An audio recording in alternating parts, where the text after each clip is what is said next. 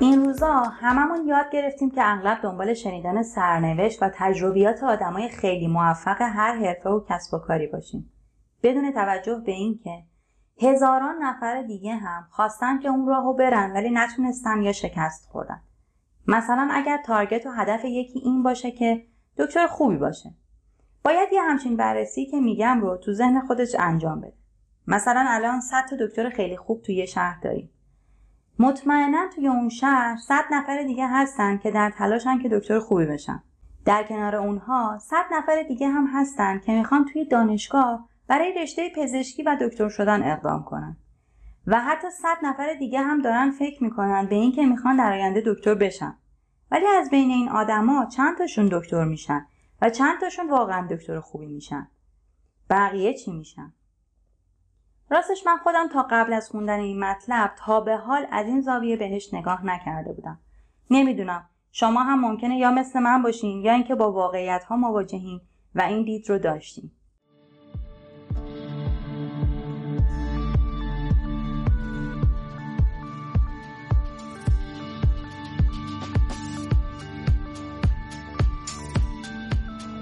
من مرجان شورابی هستم و شما شنونده پادکست تب هستیم.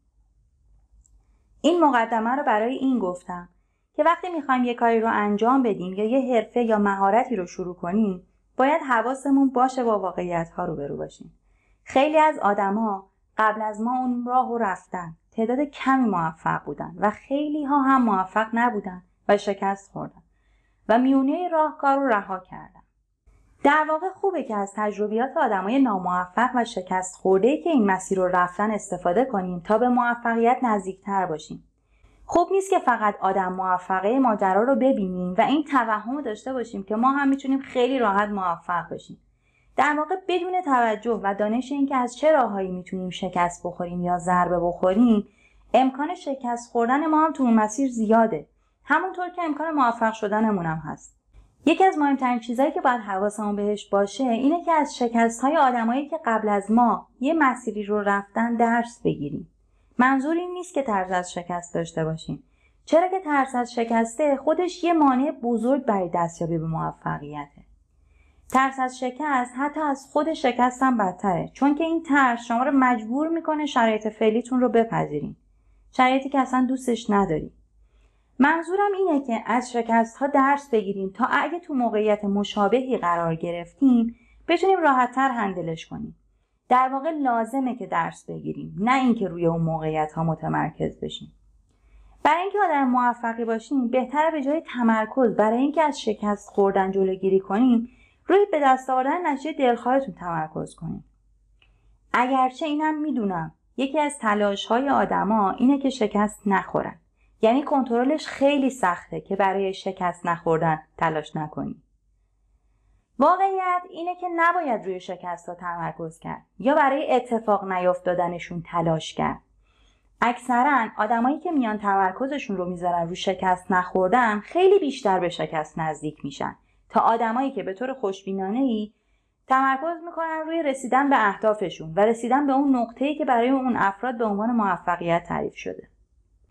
پس یه کار مهم دیگه ای که برای بهتر شدن زندگی و کار و رسیدن به اهدافمون باید انجام بدیم اینه که به جای اینکه ترس از شکست داشته باشیم یا تمرکز روی اینکه چجوری شکست نخوریم باید خودمون رو تو پایان خوش داستان که به موفقیت رسیدیم تصور کنیم. البته نکته مهم اولم هم این بود که از شکست های دیگرانی که این مسیر رو رفتن درس بگیریم و دانشی کسب کنیم که تجربه ناموفق اونا رو تکرار نکنیم. ما توی مسیر رسیدن به هدف هامون حتما با سختی های زیادی روبرو میشیم. یا یه جاهایی از مسیر به خاطر نرسیدن به هدفمون پیش میاد که امیدمون رو از دست میدیم و سرد میشیم. یا حتی حس شکست یا سرخوردگی بهمون دست میده. اینجاست که باید یادمون بیاد در هر جای مسیر که به یه سری مشکلات یا موقعیت های ناخواسته برمیخوریم علتی هست. ما توی اون موقعیت قرار گرفتیم تا نکته یا درسی رو یاد بگیریم که در ادامه راه بتونیم ازش استفاده بهینه کنیم یا به واسطه تجربه‌ای که کسب کردیم بتونیم بعضی تهدیدهای پیش رومون رو به فرصت تبدیل کنیم. با اطمینان خاطر از اینکه حتما علتی وجود داره که اینجاییم می‌تونیم راحتتر مشکلات رو حل کنیم و بعدش به راهمون ادامه بدیم در واقع بهتر درس بگیریم تا اینکه بخوایم کاسه چه کنم دست بگیریم مهمه که توی اوج اون لحظه ها که کلی حس و حال بد میاد سراغ آدم امیدمون رو از دست ندیم و همچنان خوشبین باشیم به رسیدن به هدفمون در آینده نزدیک. یه نقل قول از چرچیل هست که میگه موفقیت یعنی حرکت آرام و با افت و خیز از یه شکست به شکست دیگه بدون از دست دادن امید.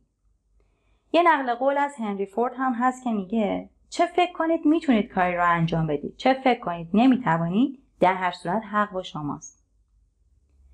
نمی‌دونم برداشت شما از این دوتا نقل قول چی بود. من یه سری نکات ازشون برداشت کردم. بزن یه بار دیگه تکرارشون کنم. چرچیل میگه موفقیت یعنی حرکت آرام و با افت و خیز از یه شکست به شکست دیگه بدون از دست دادن امید. و هنری فورد میگه چه فکر کنید می‌تونید کاری رو انجام بدید؟ چه فکر کنید نمی‌تونید؟ در هر صورت حق با شماست.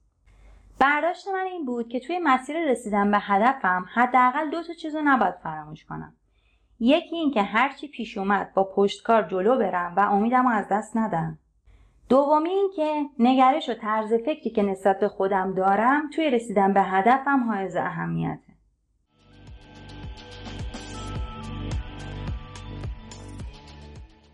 شاید گفتنش آسون باشه اما خیلی مهمه. اون لحظه ای که ناامیدی و حس شکست داره همه وجودتو می‌گیره بتونی بهش غلبه کنی. نکته اینجاست که کاری که در مقابل شکست انجام میدیم تا بتونیم به حالت عادی برگردیم تأثیر مستقیمی داره روی ادامه دادن مسیر در راستای رسیدن به هدفه. یه بعد دیگه تاثیر اون کار روی برداشتی است که دیگران در خصوص این شکست ازتون پیدا می‌کنن.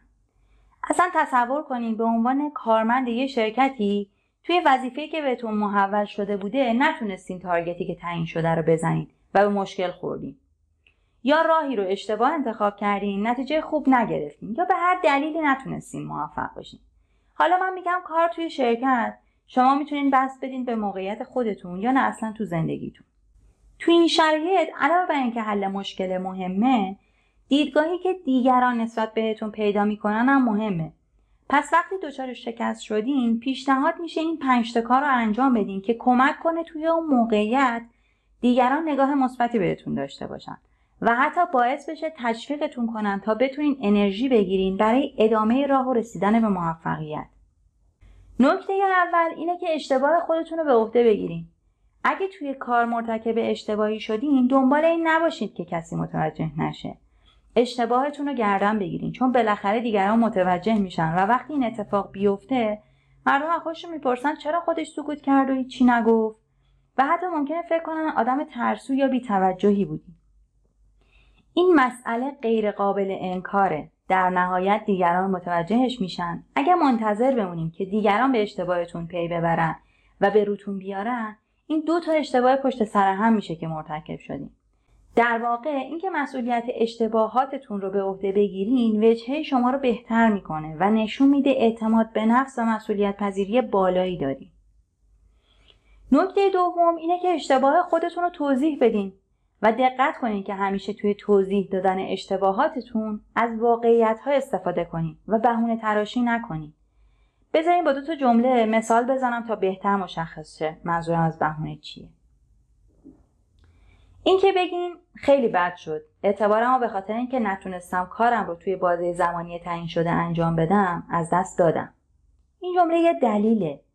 اما اگه بگین خیلی بد شد. اعتبارم از دست دادم چون حیوان خونگی مریض بود به این خاطر نتونستم کارم رو توی بازه زمانی تعیین شده انجام بدم. این جمله یک بهانه است و گفتنش مسئولیت پذیری شما رو زیر سوال می‌بره. نکته سوم اینه که برنامه‌ای برای جبران اشتباهاتتون داشته باشین. اینکه مسئولیت اشتباهتون رو بپذیرین خوبه اما کافی نیست. الان وقتشه که دنبال راه حلای خودتون باشین و صبر نکنین تا کسی پیدا بشه و اشتباه شما رو اصلاح کنه. مثلا اگه تو محیط کارتون مرتکب اشتباهی شدین بعد از اینکه مسئولیتش رو پذیرفتین دنبال این باشین که چجوری میشه اون مشکل رو برطرف کرد و اون اشتباه رو جبران کرد. حتی بهتر مدیر یا هر کسی که نیاز هست و نسبت کارهایی که دارین انجام میدین تا امور رو به روال قبلش برگردونین مطلع کنین. نکته چهارم اینه که برای جلوگیری از تکرار اشتباه هم باید برنامه ای داشته باشین تا به اطرافیان این اطمینان رو بدین که از اشتباهاتتون نتیجه خوبی گرفتین.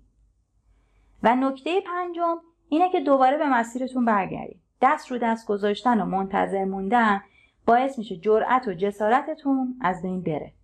نباید به شکست اجازه بدین اعتماد به نفس و شجاعتتون رو از بین ببره. چون اگه بهش همچین اجازه ای رو بدین هر بار که دچار لغزش میشین روحتون از درون خورد میشه و از پا میافتین. همیشه به خودتون فرصت بدین تا از شکست هاتون درس بگیرین و سعی کنین این درس رو درونی کنین. و بعدش بلافاصله دوباره شروع کنین. و با پشتکار و تلاش قدم برداشتن تو مسیرتون رو از سر بگیرین. اگه هوش هیجانی بالایی دارین باید جز گروه های آدمای سرسخت و قدرتمند باشین و بتونین از شکست به نفع خودتون استفاده کنین. یه مسئله مهم رو فراموش نکنین. نگرشتون توی میزان موفقیت یا شکستتون به طور مستقیم تاثیر می‌ذاره.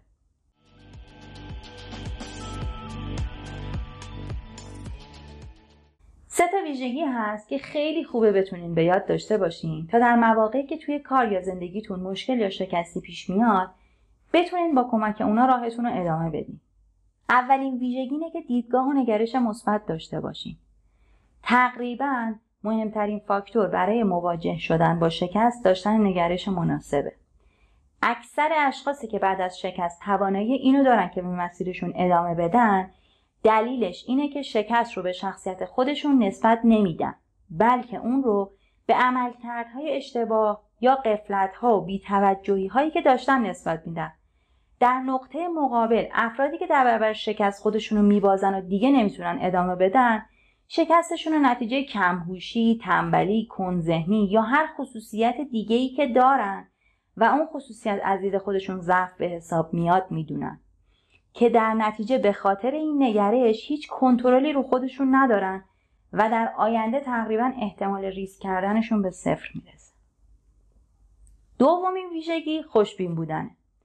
خوشبینی یه خصلت خیلی خوبه که جاهای مختلف می‌تونه به کار آدم بیاد. یکی از اون جاها وقتیه که کسی شکست می‌خوره.